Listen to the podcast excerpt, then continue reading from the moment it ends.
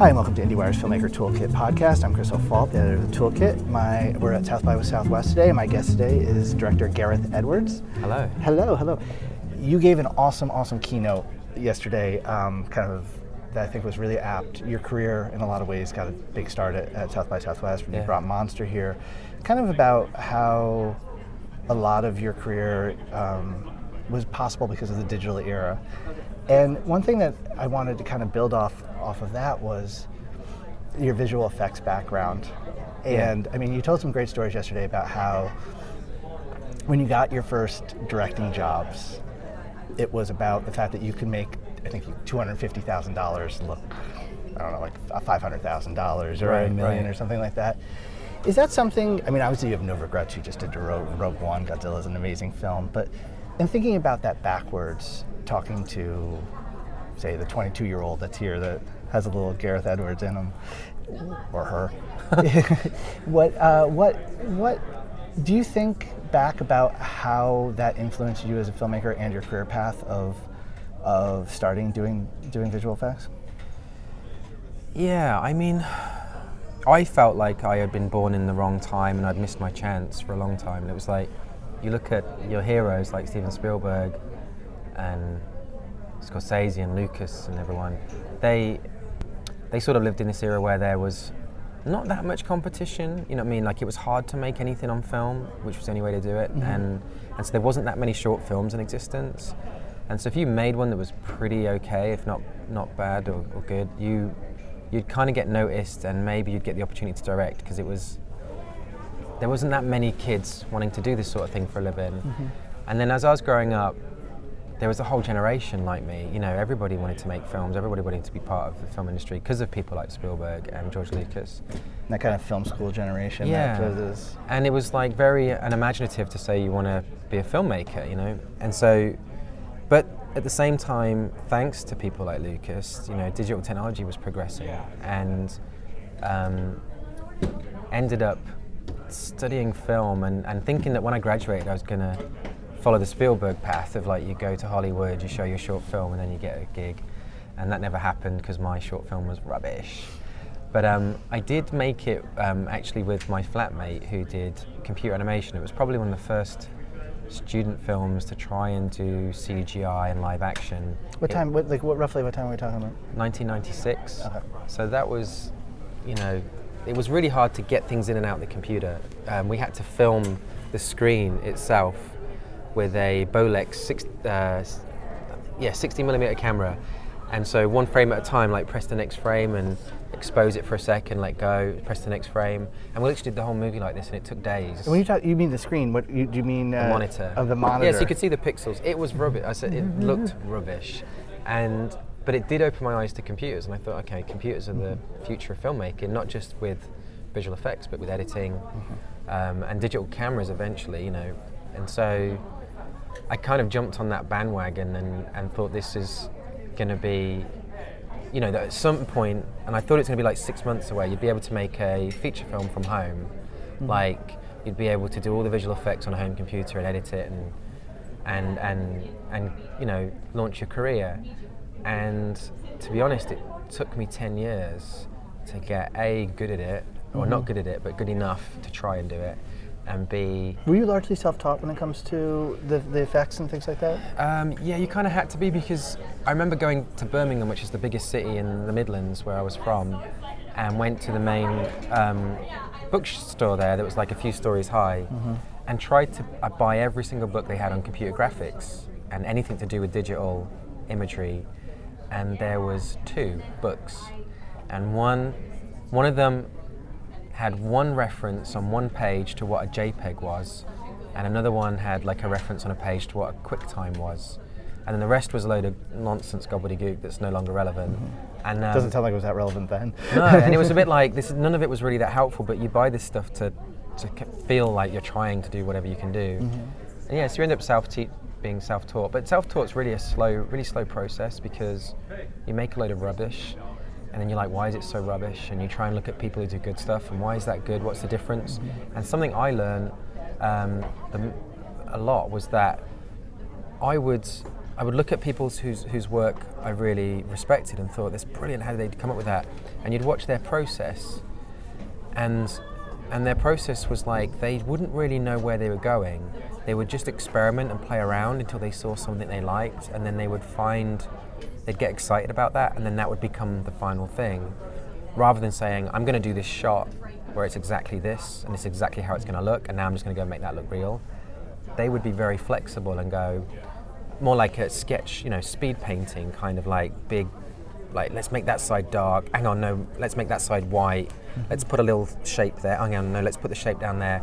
Oh, maybe if that shape was a person and that's a cliff edge and maybe that's a vista. Oh no, hang on a minute, that should be a doorway and we should be inside and and they'd be playing around and just and because in computers it's so hard to have a happy accident. Like in real life, you stand anywhere and you've got all these I mean, one of my friends explained it best. He said that with with with real life, you've got an, you've got everything, and you're trying to create a frame. Like you're trying to create a frame. Uh, like with a camera, you have absolutely everything in the world. You, you're trying to exclude everything, get rid of everything, and just just frame one particular thing. And so you're really like eliminating infinity mm-hmm. and, and selecting just the simplest bit you want to you want to show. Whereas in a computer, you start with nothing, like a complete void, and you have to build everything from scratch. Mm-hmm. And so mm-hmm. you're trying to build everything. And so it's a very painful way to make images. It's like really time consuming and, and, and, and a lot of hard work to even just model a cup, you know, mm-hmm. Is can take all day. And so I spent 10 years doing visual effects, and you learn really painfully what makes a good or a bad image because you know, when you're holding a camera, you make a mistake with the composition, you've just wasted five seconds, you just move a bit more to the left. But when you paint on a computer and you do all visual effects, if you make a bad choice in composition, you've wasted at least a whole day. And so it's, I was joking yesterday, it's like the wax on, wax off of filmmaking. It's like in Karate Kid, it's, it's the most painful way to learn about imagery. And so suddenly when I got to pick up a camera and go try and make a low budget film, mm or a short or whatever, um, I felt liberated. I felt like I'd done my 10 years mm-hmm. punishment. And now the reward was like this freedom of being able to just shoot whatever looks good.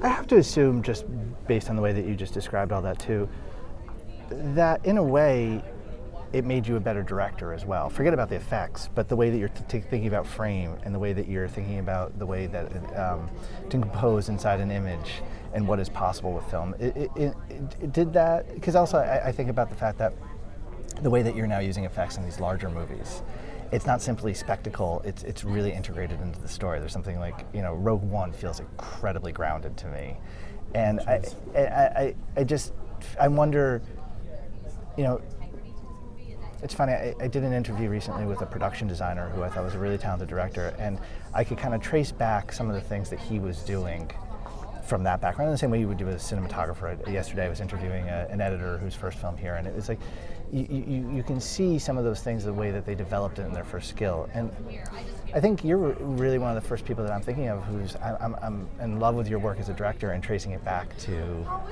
to starting in the effects. And I'm just wondering, is there a correlation in that sense of, of you as a filmmaker from those 10 years on the computer. Does that make sense? Yeah, I mean, I'm sure it affects you. It has to. It's like the majority of your, um, you know, at least the prime of your life in a way. But I think, I think half of it is, I think there's a lot of truth in that. Um, but half of it is just wishful thinking because you know when you've wasted, or you feel like you've wasted 10 years doing something, mm-hmm. you want to try and justify it and go, oh, you know, well, of course, you know, you haven't wasted anything because if you hadn't done visual effects, your films wouldn't be more like this rather than like that. But I, I bet if I'd spent those 10 years directing films, I'd be even better at making films because I'd spent those 10 years. It would have been better as a director. yeah, but it, but so, but working, trying to think of things where you go, okay, well, what has it helped with?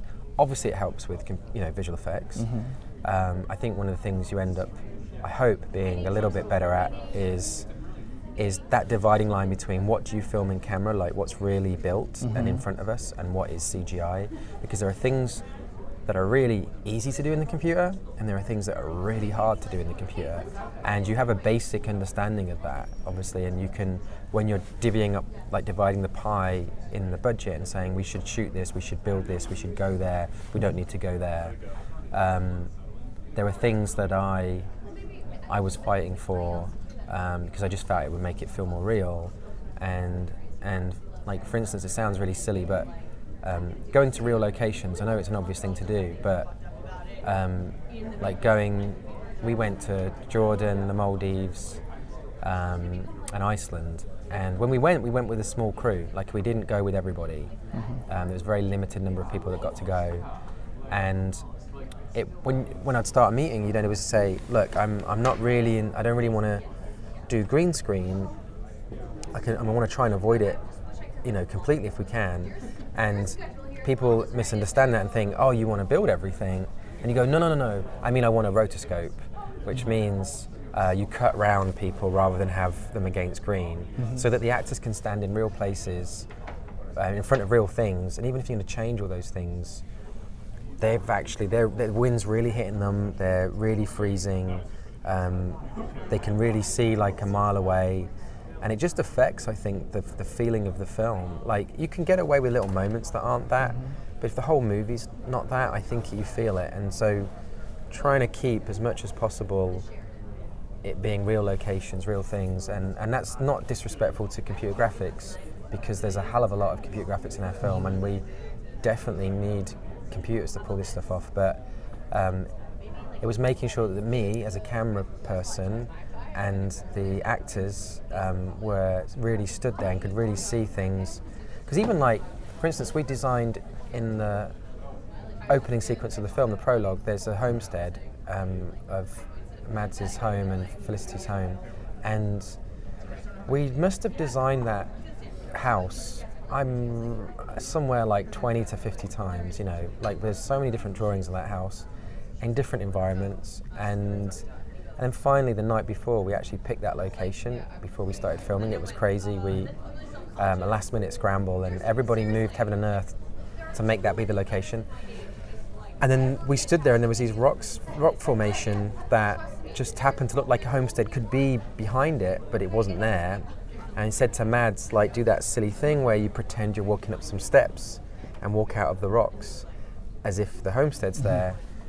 And we shot that shot, and then we gave that plate to ILM, and there was an amazingly talented guy, genius artist called Yanick there, and um, he would grab things like that and paint over them.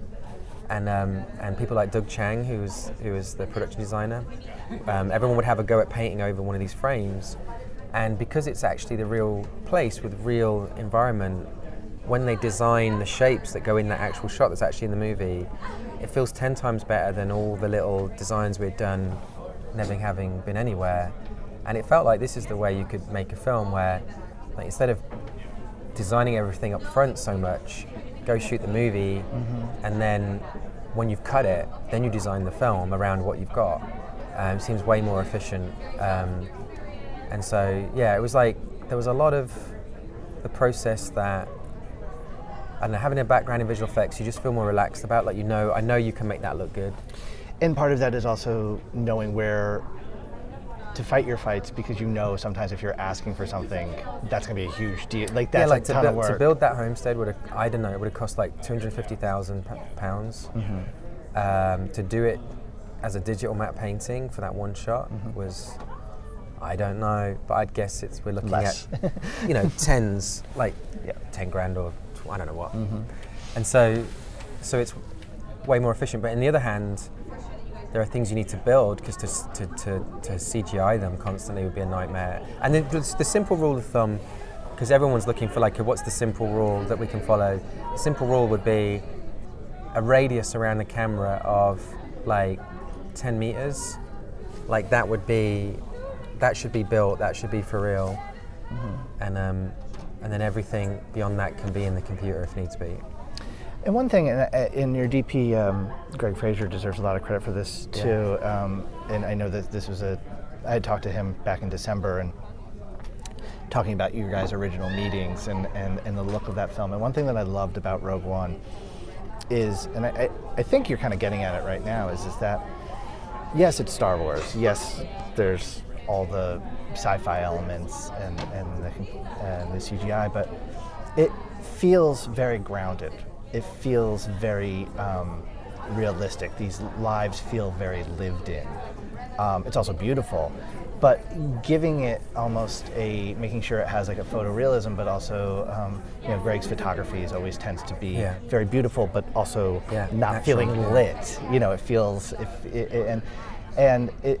It strikes me that that is also something that comes from a confidence of knowing, well, I've got this, I know how to do that, and but like very focusing on this, on this as a movie, and not getting so caught up in all those other moving parts that are sci-fi. Well, again, the other thing you learn doing computer graphics is there's this temptation to always put more and more details in. Like the client is somehow paying for for little ships and little people, and mm-hmm. and the more you can like cluster an image with with ideas and things, the like the more value for money they get in.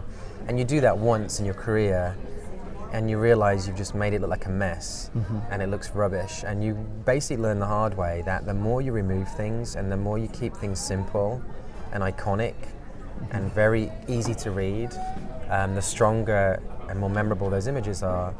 And so you become very confident that less is more.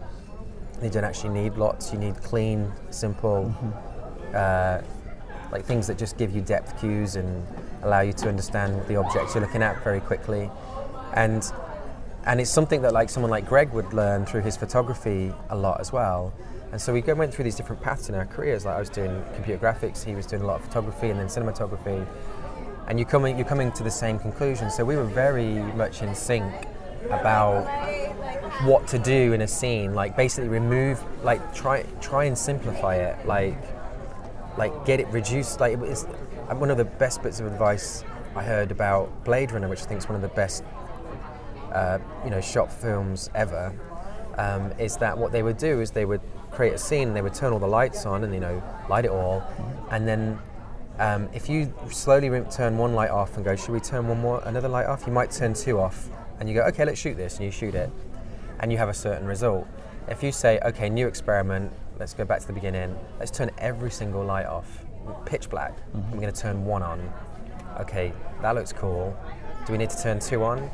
If you come at it from the other angle, like sim- the simplest version rather than the most complicated version, it's always stronger. That final image is always looks better. And so we were always trying to take things away, remove light, keep it like a lot of silhouettes, you know, a lot of lot of atmospherics, um, and stuff looks always looks better. And, it, and you feel guilty about it because you think they're paying us loads of money for all these toys and this kit, and we should do this or that. I also feel like there's a pressure on directors that take on these franchises or take on these things where it is there is an element of outdoing of a bigger spectacle. Um, you know, Edgar Wright. I don't know if you saw Baby, if you were here when Yeah, Baby. yeah, great. Um, there's an element there of of that. This one's got to be bigger. It's got that's what's going to get people to the theater rather than a visceral experience, rather than an actual action sequence and feeling like you're there. And and sometimes I think that might be a little bit what you're getting at in terms of that layering, how many things are going, and it's going to be bigger and it's going to be better. Where ultimately, that's not what I think you and I probably grew up loving the same films. That's not what Spielberg was doing. That's not what you know. That's not what the original Star Wars were doing. They were these, these even though there was a spectacle there, it became about that Well, core element. There's been this like arms race going on. To who, That's such a good way of saying an arms race. like who can have the most stuff in a in a in a set piece, right? Mm-hmm. And how insane it can be. And I think I would have thought, honestly, would have thought 15 years ago, 20 years ago, before this sort of movies began. If you describe to me what you're going to see in this summer blockbuster, and it's got like a million spaceships all flying all at mm-hmm. once, and then suddenly all these robots running everywhere, and then there's suddenly these explosions, and we're racing with the camera doing this. Mm-hmm. Maybe 20 years ago, there's some part of me that might have gone, okay, well, I guess that's that's really cool, and that would be the most amazing thing you've ever seen. But now living in this age, we all see those trailers and they show those shots, and I couldn't. I am numb. You know what I mean? Like I couldn't give a I get bored about it. I also get bored. I don't know how I get bored in some of these movies, but I genuinely. And you think, well, what? It, what why is that happening? Because this, if this was a real event, this would be the most amazing thing you've ever seen. But instead, I'm just glazing over, like, no, I don't want to watch this thing. Like it, it turns me off, and and and I think, thankfully, that's because it's not about how much stuff you can throw at the screen. It becomes about, you know, it's an obvious thing to say, but it just becomes about do you care what's going on Mm-hmm. and, and, and why? And, and I think the real goal, which visual effects companies have no control over, and as a visual effects person, I had no control over, but it's really about is the story that this is supporting, or the moments within it, like th- that it's supporting, are they are they grabbing you emotionally? Like, are you getting pulled in? Are you caring about the outcome? And I think that's all about like setup. Like, um, I think there's there's cl- a lot of clear examples of really being invested in a set piece without knowing any of the characters. Um, it's not like you need to know their backstory or like do loads of character development. It's just the storytelling of the ins and outs of like a moment that's about to happen, and you anticipate, you have an expectation, and suddenly that's twisted on its head, and then you are willing something else to happen instead, and then you realise that first thing you wanted to happen is now happening, and you wish you hadn't wished for it, and and it's that sort of that sort of st- style of storytelling or filmmaking. I think like is what wins and what stays uh, you know stands the test of time And before I let you go, what are you what are you doing next? Do you know? oh god um, mainly going to have a little bit of a break and i'm writing the next thing and um, a few different options and uh, I feel like I always jinx stuff if I talk about it, so I, I, I don't. But Are you pretty sure though? I, well, you know, I don't want the details, but are you pretty sure that you want you, uh, to write your next thing, or is the other couple options things that are being offered to you? Is this something where you kind of No, I want to, I want to, I want to, um, definitely want to write a screenplay for this Mm-hmm. thing I want to do. Um, whether I do it next or not is prob- is another conversation. But Mm-hmm. and collaborate and definitely work with other writers and things. I think this is, like for sure, as a filmmaker, um, the most important thing, especially if you, if things have worked out for you, people tend to agree with you a little bit more than they used to. And I think that's a slippery slope where um, people won't tell you something you're doing is no good. You need some pushback. You need. yes, you just need to surround yeah. yourself with people that you have the same taste as you, but will tell you like, mm, you can make that better by doing this. Well, thank you for your time. Thank you. Thanks for having me.